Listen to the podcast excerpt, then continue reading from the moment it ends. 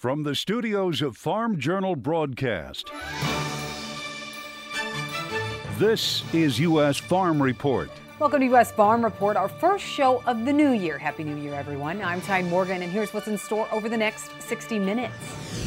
As forecasts change for Brazil, we shifted to a wetter pattern in Brazil. That's all there is to it, and that's why the market's down. Soybean prices continue to sink to start 2024.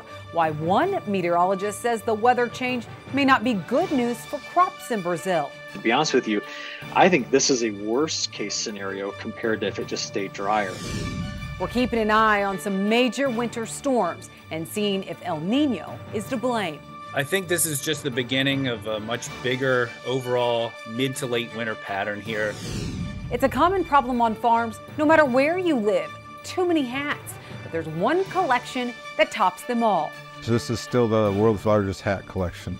Over 109,000, I would guess about 115,000 if I had to take a guess. We're traveling the countryside to uncover the story behind the collector, not a hoarder of hats.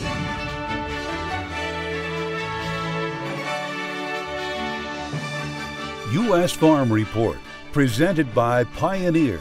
What's next happens when blood, sweat, and tears meet rain, wind, and sun. Pioneer. What's next happens here. Now for the news, falling farm income is a trend that could continue into the new year. USDA says 2023 saw a 21% drop in net cash farm income. Now producers are worried about falling crop and livestock prices heading into 2024, but USDA's chief meteorologist Seth Meyer says despite the potential of falling income, He's certain that the industry is prepared. I think you've had three really good years in the farm sector. Anxious years, but three good years, which gives me some confidence that producers will be able to manage a downturn because they're in a good position to do so. Meyer says marketing and margins are going to be important to watch in 2024. A recent survey of farmers shows many are stepping cautiously into 2024. That's according to the latest Ag Economy Barometer. The monthly survey of farmers by Purdue University and the CME Group shows a reading of 114 for December. That's down just a point from November, but 10% below a year ago in December of 2022. But the biggest change, farmers' inflation expectations in the coming year were significantly lower than they were at the start of 2023. High input costs remain a top concern, followed by lower crop and livestock prices. Well, one piece of the livestock industry feeling the pinch of tighter margins, the dairy industry. Waning margins caused by high costs and lower milk prices are forcing more dairy farmers to call it quits. A new report shows the struggles are hitting Minnesota's producers especially hard, with the state losing 58 dairy farms in November of 2023. According to our reporting partners at Dairy Herd, that big of a monthly drop has not happened since 2007. Now, in 2023, it's reported the state lost 146 dairy farms. That's based on the number of permits the state did at the beginning of the year compared to the end. Dairy Herd reports that record high beef prices and uncertain milk futures are a big culprit for the losses. Also, it's important to note that even though it's higher exit rates than normal to end the year, those herds aren't lost. They are absorbed by larger dairies. EverAg's Phil Plourd calling it a rough year for dairy producers, with DMC calculations showing average margins for dairy farmers dropped last year to the lowest level since 2012. Missouri's governor took a step to ban China owning farmland in Missouri, but it's not a complete ban. Instead, it only applies to purchasing agricultural land within a 10 mile radius of critical military facilities. Governor Mike Parson announcing the executive order on Tuesday. It impacts more than just China. Effective immediately, the governor says the order bans individuals and businesses from nations that are designated as foreign adversaries from purchasing ag land surrounding critical military facilities across the state. The order also gives the Missouri Department of Agriculture greater authority and oversight over all foreign ag land purchases. Those will now go through the state's Department of Ag. It's also important to note that this order does not impact current land landowners.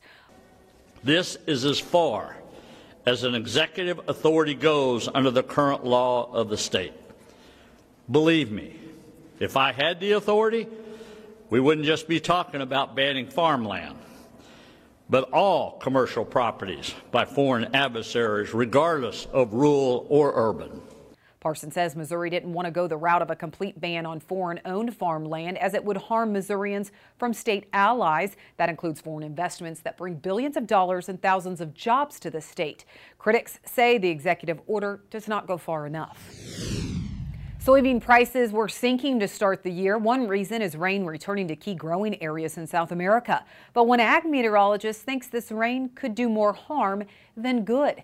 Eric Snodgrass is an atmospheric scientist for Nutrien Ag Solutions. He says the sudden switch from the last three months where South America had been incredibly dry, especially in the west region, is now showing models that are making a pretty substantial flip over to much wetter condition with forecasts pointing to as much as 8 to 10 inches in a span of just two weeks. To be honest with you, I think this is a worst case scenario compared to if it just stayed drier. What I mean by that is you bring in all that rain, it's going to impact some early harvest. But what happens if all of that moisture begins to get recycled? In other words, it sticks around and it makes things wetter uh, for a while. Now all of a sudden you start pushing back the, the, the, the harvest time period, and that's going to just keep pushing that crop calendar such that the safrinha grows in late.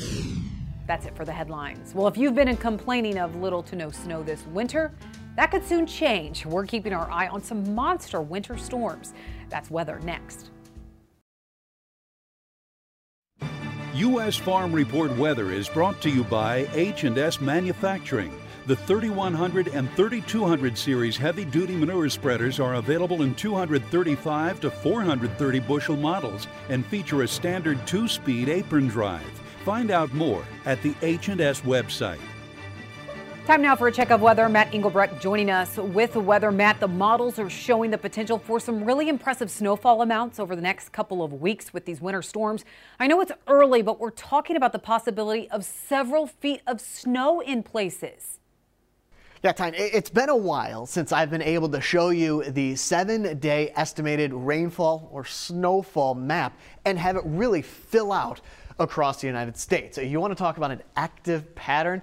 This is it. And we're just starting to see the first system move through, and we have two more. Now, now the second one is going to be more of a Midwest a storm that could bring not only some rain, a good amount of rain, but also some snowfall. The third that's going to come through is more about the cold air that is behind it. Uh, some colder air dropping down from the north to the south. But here's look at the estimated rainfall and snowfall of the next seven days. Over here towards the east, you see the higher uh, totals. That's all going to be rain over the next seven days, and then it's going to be kind of a half and half type situation going through the week. It's not that very cold January air where everything is snow. We're still kind of messing between that freezing line. So uh, you may start off with snow, go to rain, and come back to snow in some of these storms. And I say storms because we just went through one. We got another one coming up Tuesday into Wednesday, and then the third one is again more about the cold, but still some precipitation associated with it. So let's talk about it. Now, start off the jet stream coming up uh, on Sunday. Uh, broad, once this first system gets out of here, and works to the northeast. Sunday into Monday, we'll start to track that next trough. Now, this is going to dig farther to the south than the one that we're dealing with this weekend. And what that's going to do is cause a lot of ridging over here towards the east. Uh, so you know, when you see me pull my hair out because you know, we can't really pinpoint who's going to get snow and who's going to get rain, it's because of this. A deep trough back into Texas and Oklahoma is going to push a lot of ridging uh, over here towards the east coast. At the surface, temperatures going to be warming up, and we're going to see temperatures around freezing so easily above freezing, and we have to cool all of the air around it before we start talking more about snowfall. I expect that to happen back out here towards the, uh, the, parts of the plains and up here to the north where there's already cold air found, and it's going to stay. As we get into Tuesday and Wednesday, see that first system move off to the northeast rather than to the east. And then our next one, you see how far these uh, lines start to sink down to the south. And more importantly, they stay there. So you get a pocket of cold air coming in Friday, Saturday, and Sunday, and then a reinforcing shot back over here uh, towards the west coast, which again isn't going to allow temperatures uh, to warm up or a ridge to develop between these two systems meaning we're not expecting a big swing in our temperatures. That's the cold air that we've been looking for. Uh, it took until the middle of January for a good portion of the United States. We'll match that up with the precipitation outlook January 9th through the 13th. A lot more green on it during that time period than I've seen probably the last three or four months. Thanks, Matt. Well, South American weather, the big market mover once again this week to start the new year. But one analyst just returned from a trip to Brazil, what he saw and what it means for the overall production picture. That marketing discussion is next.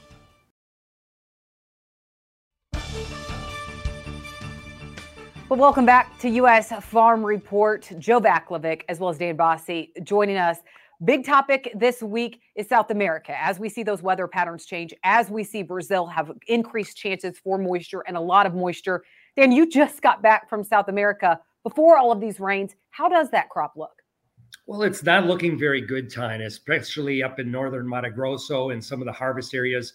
Uh, we're seeing yields coming in anywhere between 20 and 60% below last year. So we at Ag Resource, or my office in Ag Resource Brazil, have cut the crop estimate to about 150 million metric tons. It's down 13 million metric tons from USDA, but maybe more importantly is that there may be additional cuts coming. And I only say that because the harvest data yield and that drought that persisted from September through December was so disruptive that that soybean crop just not coming along as we would expect.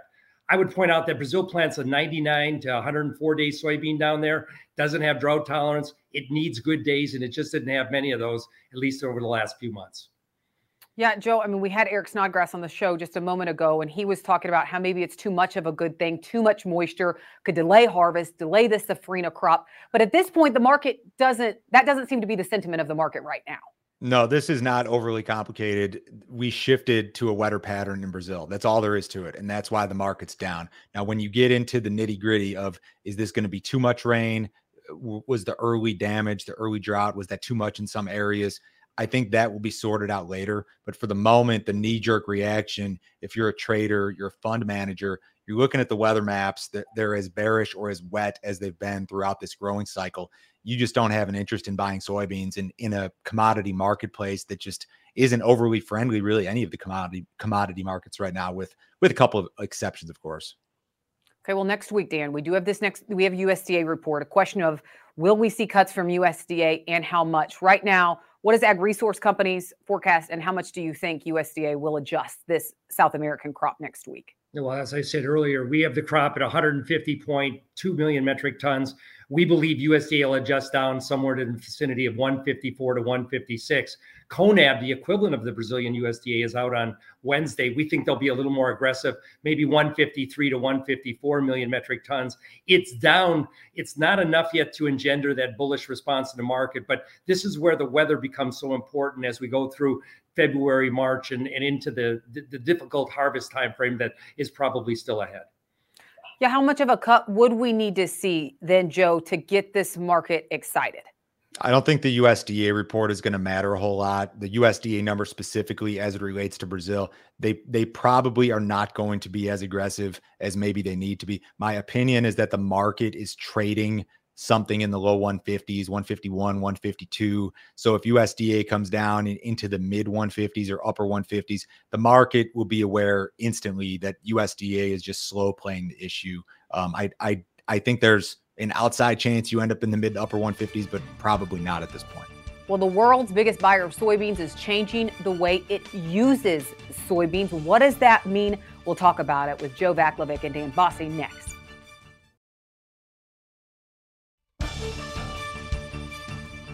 Well, welcome back. Just before the break, I mentioned it. World's biggest buyer of soybeans changing the way it uses soybeans. China recently announcing a policy to reduce soybeans and soybean meal and feed rations. That's already having an impact. So, Dan, when you look at this, do you think this is going to significantly change demand in 2024? Well, we will watch it carefully. At this point, we're not seeing it in the data. China's importing a record amount of soybeans, at least globally, uh, from this perspective. So they're still active buying from Brazil. I'll watch it carefully, but when you get the Chinese feed data, it's a little bit of an enigma. We don't have any statistical background to really prove or disprove what they're asking for. And this is not the first time China's made this pivot. They did about three years ago. So again, I'm, I, I think it's a story that the market's listening to. Statistically, though, it's going to be very hard to prove. Yeah, usage in feed that fell more than 10% in the first 11 months of 2023 compared to the same period in 2022. And when you look at feed usage, that will be something that we could possibly see USDA adjust next week, Joe. One of the things that I think is a little bit more immediate and, and maybe important to the marketplace is that crush margins in China are negative. The, the processor in China isn't making money. They've got they've got hog problems again. I think that the uh, the policy move, as Dan mentioned, that they did try a couple of years ago. I remember talking about that.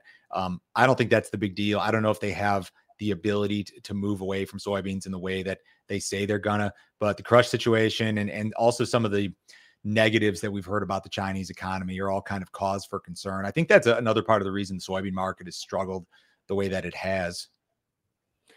Yeah, Dan, when you look at some of these geopolitical concerns, though, that's also weighing on the markets, um, what are you watching as we head into the new year?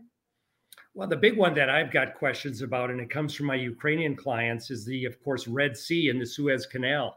Uh, you know, a lot of that Ukrainian corn heading to Southeast Asia will go through there. And so as the price of insurance, as the difficulty in, in moving freight through that part of the world uh, increases with the spreading tensions in the Mid East, they are now forced to go around the Horn of Africa. This is raising uh, freight costs by about $20 a ton. And Ukraine was just getting that corridor working, and now they're fighting with this. Joe, let's switch gears here to, to feed users, talk about livestock a little bit. As we look at cattle prices, you know, big debate right now. Have we already seen the highs in the cattle market? And what are we going to see as we head into 2024? What, do you think? We've got a decent start to the year. There was some cash trade last week during the holiday week that was a little bit better. We got into a situation where these large money managers or fund traders, they at the end of the year kind of cleared out most of the length that they, that they had in the cattle market. And now maybe with some better cash trade, maybe with some weather coming in, maybe they've got the green light to go ahead and own cattle again. And it, and it looks like they're doing that at least through the first uh, few days of the year. I think there's still a, a good fundamental story there. It's a multi year story, it's, it's not over yet. So that was clearly some sort of low we posted late in 2023. I just don't know if that was the low. Dan, you've said it on the show before. You think 2024 is the year of protein. Do are you still in that camp? No, we're still in that camp. I think when you look at the U.S. beef herd, beef cow herd, and you look at the contraction that we're still having, there's no signs of expansion. We still have runway here for a couple of years of higher meat prices. So my mind is still stuck in 2024 being a year of protein with feeder cattle and cattle being the upside leaders. Dan Joe, thank you so much for joining us. We briefly talked about some of those geopolitical issues that we're watching around the globe. We're going to take a deeper dive into that when we look at agriculture around the globe next.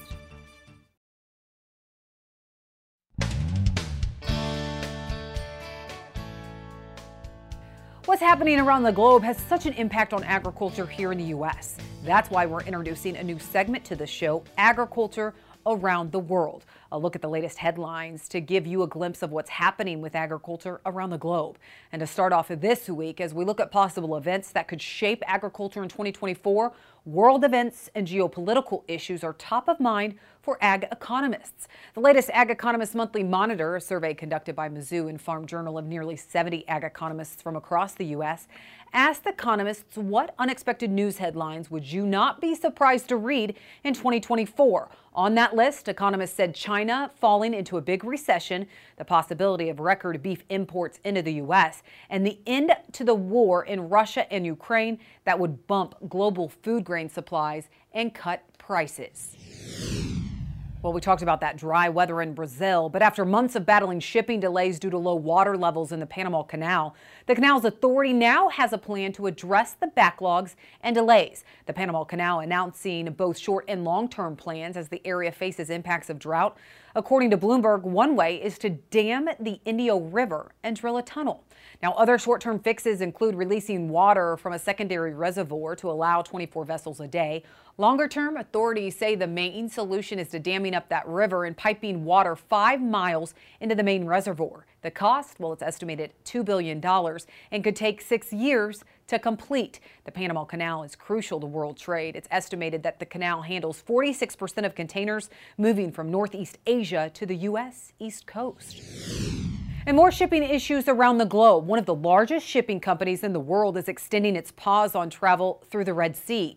Maersk, which is headquartered in Denmark, says it will avoid sending ships through the Suez Canal after Yemen-based militants tried to board one of their ships over the weekend. But this isn't the first incident. The U.S. Central Command reports there have been 24 attacks against merchant ships in the southern Red Sea since mid-November. North Korean leader Kim Jong un is calling for a quote, radical improvement in the country's farm machinery sector. According to North Korean state media, Kim thinks modernizing agriculture can help tackle continued food shortages. Now, Kim made the statements at a farm machine exhibition earlier this week, calling the need to industrialize farming there an urgent requirement. As part of the country's economic goals for the new year, Kim said stabilizing ag production at a high level was a key priority this year. Well, as South America sees a sudden switch to wetter weather, here in the U.S., several winter storms are on the way. Is it El Nino, and what could it mean for spring? That's our Farm Journal report next.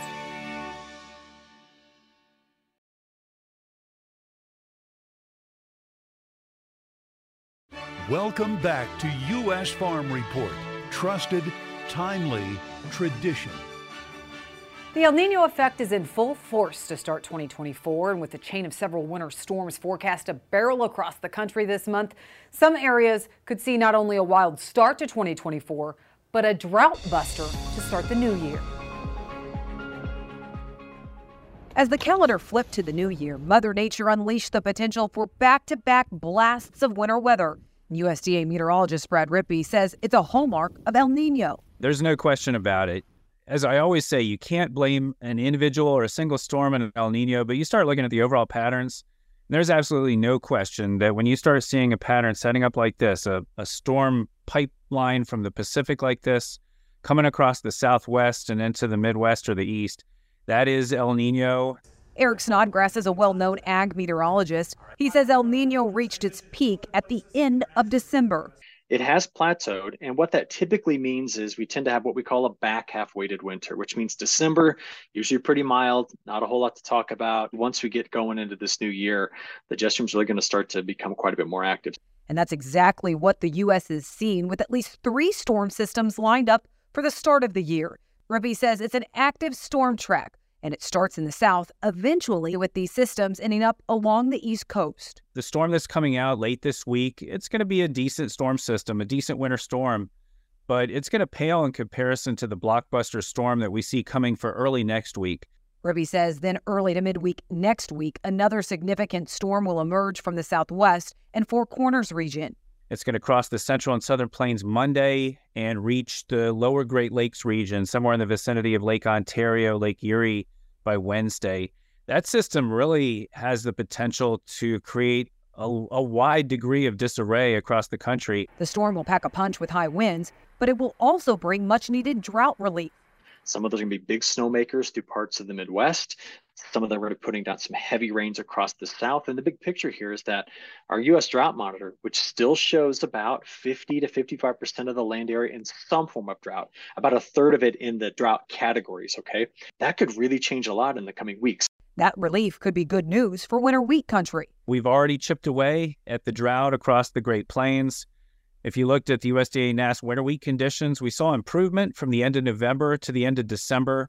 Kansas winter wheat jumped from 32% good to excellent at the end of November to 43%. Oklahoma saw a big jump from 53 to 67% good to excellent. So more moisture, more snow, that'll be good news for winter wheat. But talking about the good with the bad, the storm does pose problems for livestock producers. As this storm crosses the southern Great Plains and moves into the Midwest, we're going to have a big wind driven snow event, so certainly some livestock stress. And then for the southeast, those folks where it's not a drought situation, they could be dealing with flooding and flash flooding, as well as our first significant severe weather outbreak of the season early next week. As the South braces for impacts of the forecasted storms, Snodgrass says that moisture is desperately needed. The South has been, in my opinion, on the wildest ride with moisture in the last 24 months compared to any other place, in my opinion, on the planet at this point. And as this El Nino pattern takes hold, Snodgrass thinks cotton country could finally see some relief this winter. I think the best chance for recovery and moisture is going to be across the south, pockets of the mid south, the southeast, and the east coast. That track, you know, from Texas, this is called Texas to South Carolina to Maine. I like it. That area is going to be getting some good moisture. Snodgrass says the question is how long until El Nino fades and the impact it will have on spring if El Nino peaks, right now and begins to fade throughout the rest of winter and into spring, most times when that happens, I've looked at every event since 1960. Most times when that happens, we tend to do okay in the Midwest the following year in terms of precipitation. Now, that's not a guarantee, but you look at it historically, we tend to get a lot of ridge riding storms, which are often the types of storms that save crops. But that scenario also spells trouble for key growing areas of the South this spring and into summer. The only way you can get a ridge riding storm system is though to put heat and drought across the south. That's the cotton belt that could be impacted negatively by that. That's all speculative, but that's all you got this time of year is to base it off of those bigger picture things. With the active storms to start the year, there are still pockets of the country that need much more moisture to replenish dry soils before spring. I'm worried about the northern plains. I'm worried about the Canadian prairie on drought. I'm worried about the lack of snowfall we've had so far in parts of the upper Midwest. We need to be piling a whole lot more snow there. And while last winter was good for moisture in the West, that water has shut off since. The West is still feeding off of last year's drought relief. But it's been actually pretty dry at times in parts of California. The Sierra Nevadas have not picked up their big mountain snows yet. The Northern Cascades and the and the Rockies still need quite a bit more. Most of the whole western basin is sitting between 25 and 50 percent on normal snowpack here to begin a new year. The debate of just how long El Nino will last is heating up, with talk of La Nina even making a return. But for now, Snodgrass says a strong shot of winter weather isn't a bad thing. But I'll just tell you this the nastiest winters we've ever had have almost always given us fantastic springs and summers.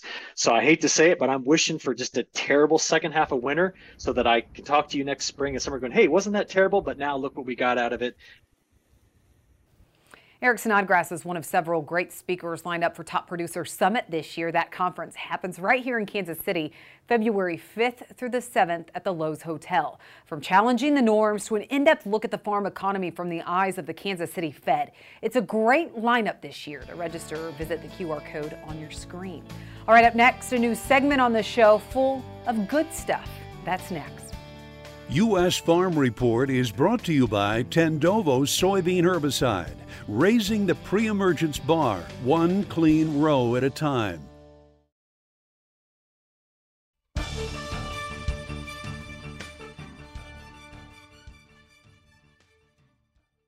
Welcome back. Well, a new segment to U.S. Farm Report that we're adding. It's called Chip's Corner, a familiar face to this show, Chip Flory, host of Agri Talk. But Chip, for our viewers, let's reintroduce you.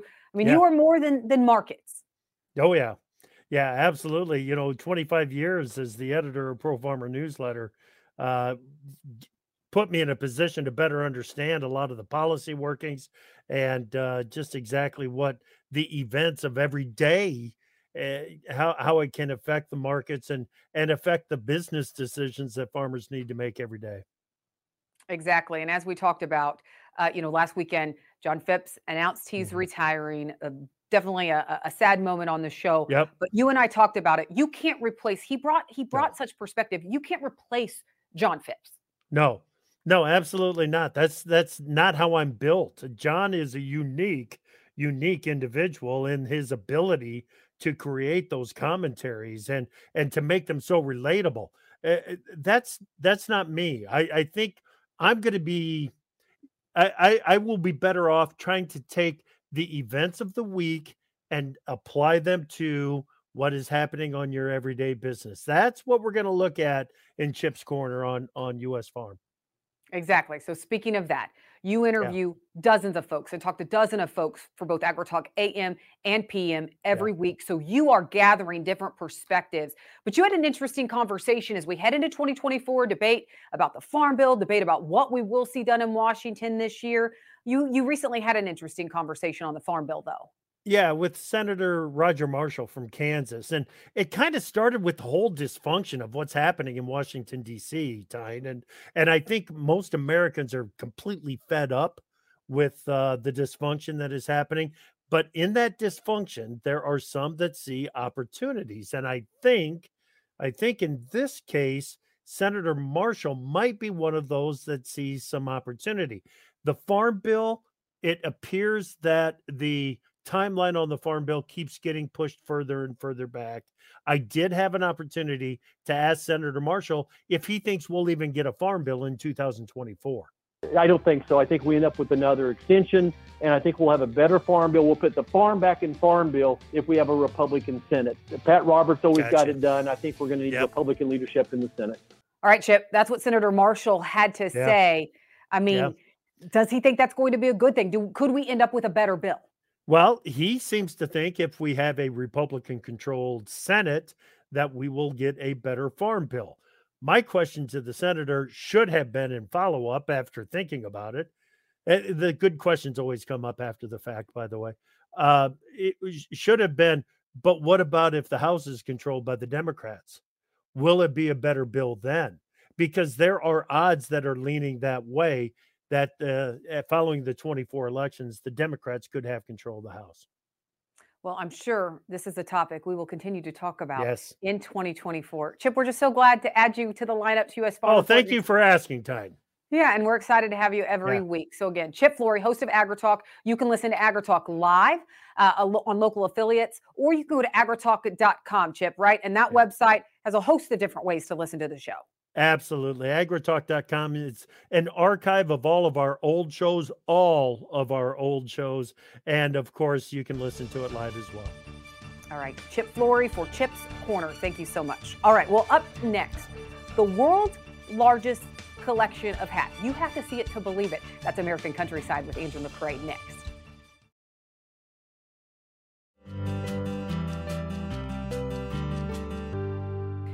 I imagine many of you watching have a hat collection. I mean, it's a common complaint I hear at farm shows across the country. You'll take a hat, but it's not like you need one with so many piled up at home.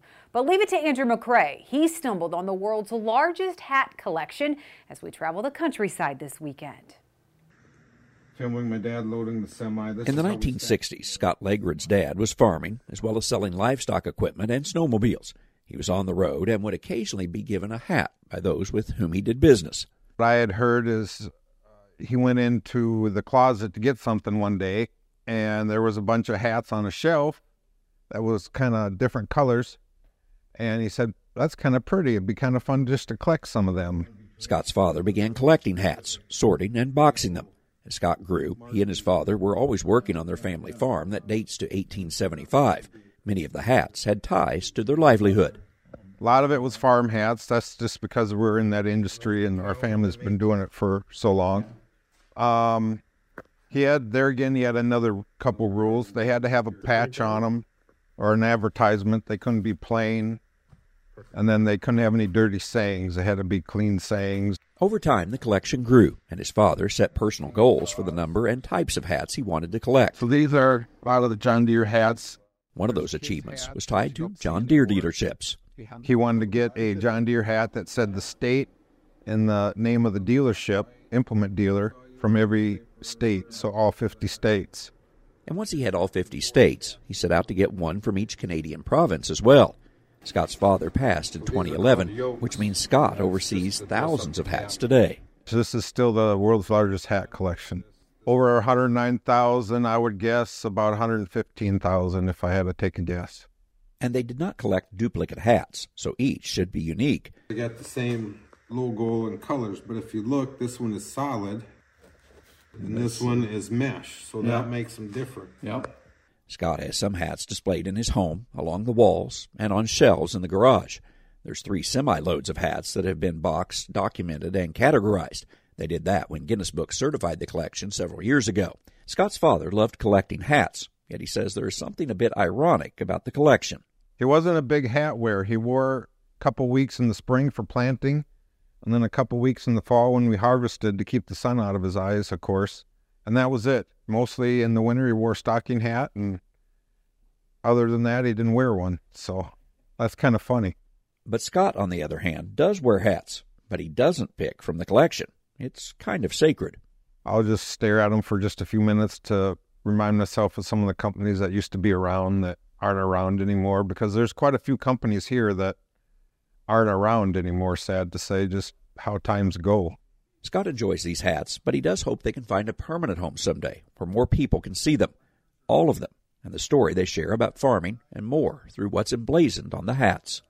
My dad was my best friend, and I'm proud for what he reached for his goals, and kind of fun to reminisce about it. It reminds me of my dad. When I'm on the farm, I wear a hat every day. But to show you the size of Scott's collection, if I were to wear a different hat from this collection every day, it'd take me 319 years to get through the collection. Traveling the countryside in Frost, Minnesota, I'm Andrew McCrea. As Andrew mentioned, that collector would like to find a permanent home for those hats, whether that be a community or museum that would be dedicated to displaying them. If you have any ideas, email us at mailbag at usfarmreport.com. Well, speaking of museums, we're off to the Lone Star State to see a cotton picker from the 1950s that now has a permanent home indoors. Tractor Tales is next.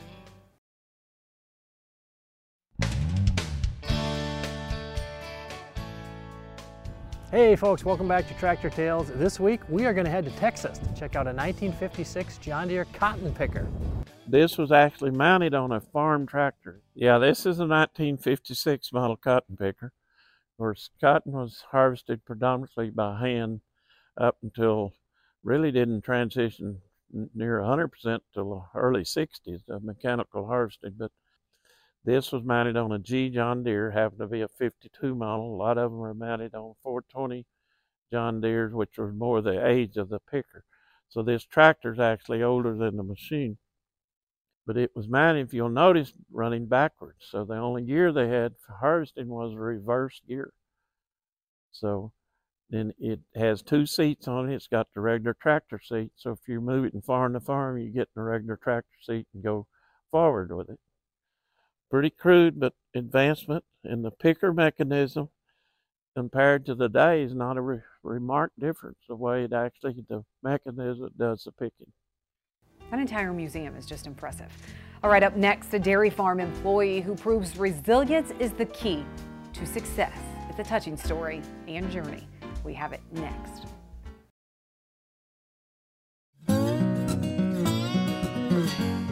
During the recent Milk Business Conference, several new awards were rolled out, including one honoring a top dairy employee who represents excellence in supporting the dairy through their role on the farm. And the winner is one that exemplifies resilience and excellence as his journey is unique. Lorenzo Vitorino came to America as a 15 year old boy with his family. I came here uh, 1991, uh, eight kids, five boys, three girls, and, uh, and my dad and my mom, of course, 10 people. He was put straight into high school where he says he faced bullying and then money got tight for his family. That's when he started working on a dairy farm. So I had to go work with one of the, the oldest brother that it's working here for Vance too.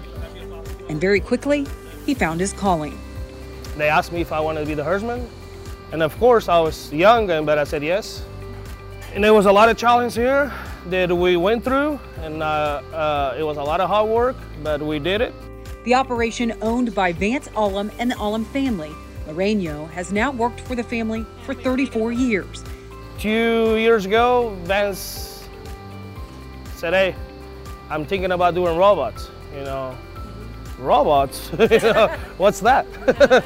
if I didn't have his buy-in, we wouldn't be doing what we're doing today and we would not have transitioned as quickly because he put his heart and soul into to this process and, and making every startup better.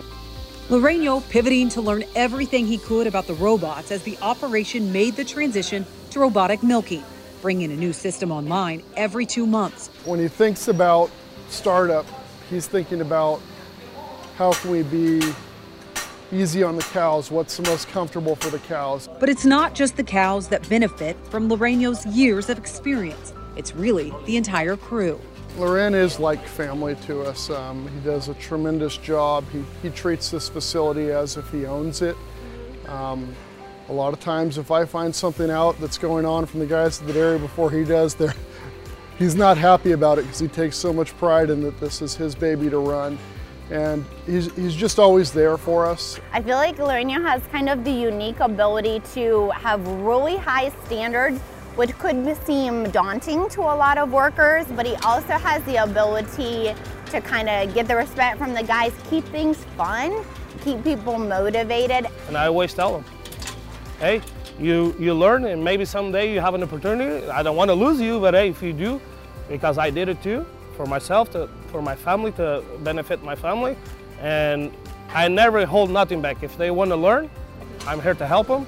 Loreno was presented with the opportunity to start his own dairy a couple years ago, but he said no. Happy to stay right where he is. He, he's very proud um, of what he does and how he does it. Um, he's, he just wants it done right, and if it, his name's going to be associated to it, it needs to be done the best it can be. He doesn't do things halfway. And he says he's humbled to be a Milk Business Award winner. Well, that means a lot because this was a team, not only one person. You're not going to be able to do this one person. Congratulations, Lorraine. This is well deserved. The team you've put together is tremendous, and Ashley and I and my mom and dad, Jim and Carol, owe a lot to you, and we really appreciate all this, all that you've done for our family and success of, of County Line and what was James Allen Dairy before. So thank you very much, Loren. Congratulations to this year's Milk Business Award winner for Employee Excellence, Loreno Vitorino of County Line Farm in Denair, California. Congratulations. I had the chance to meet him at the Milk Business Conference. What a wonderful individual. Much deserved. All right, that does it for U.S. Farm Report this weekend. Thank you so much for watching. Be sure to tune in again next weekend as we work to build on our tradition. Have a great weekend, everyone. U.S. Farm Report is produced and distributed by Farm Journal Broadcast.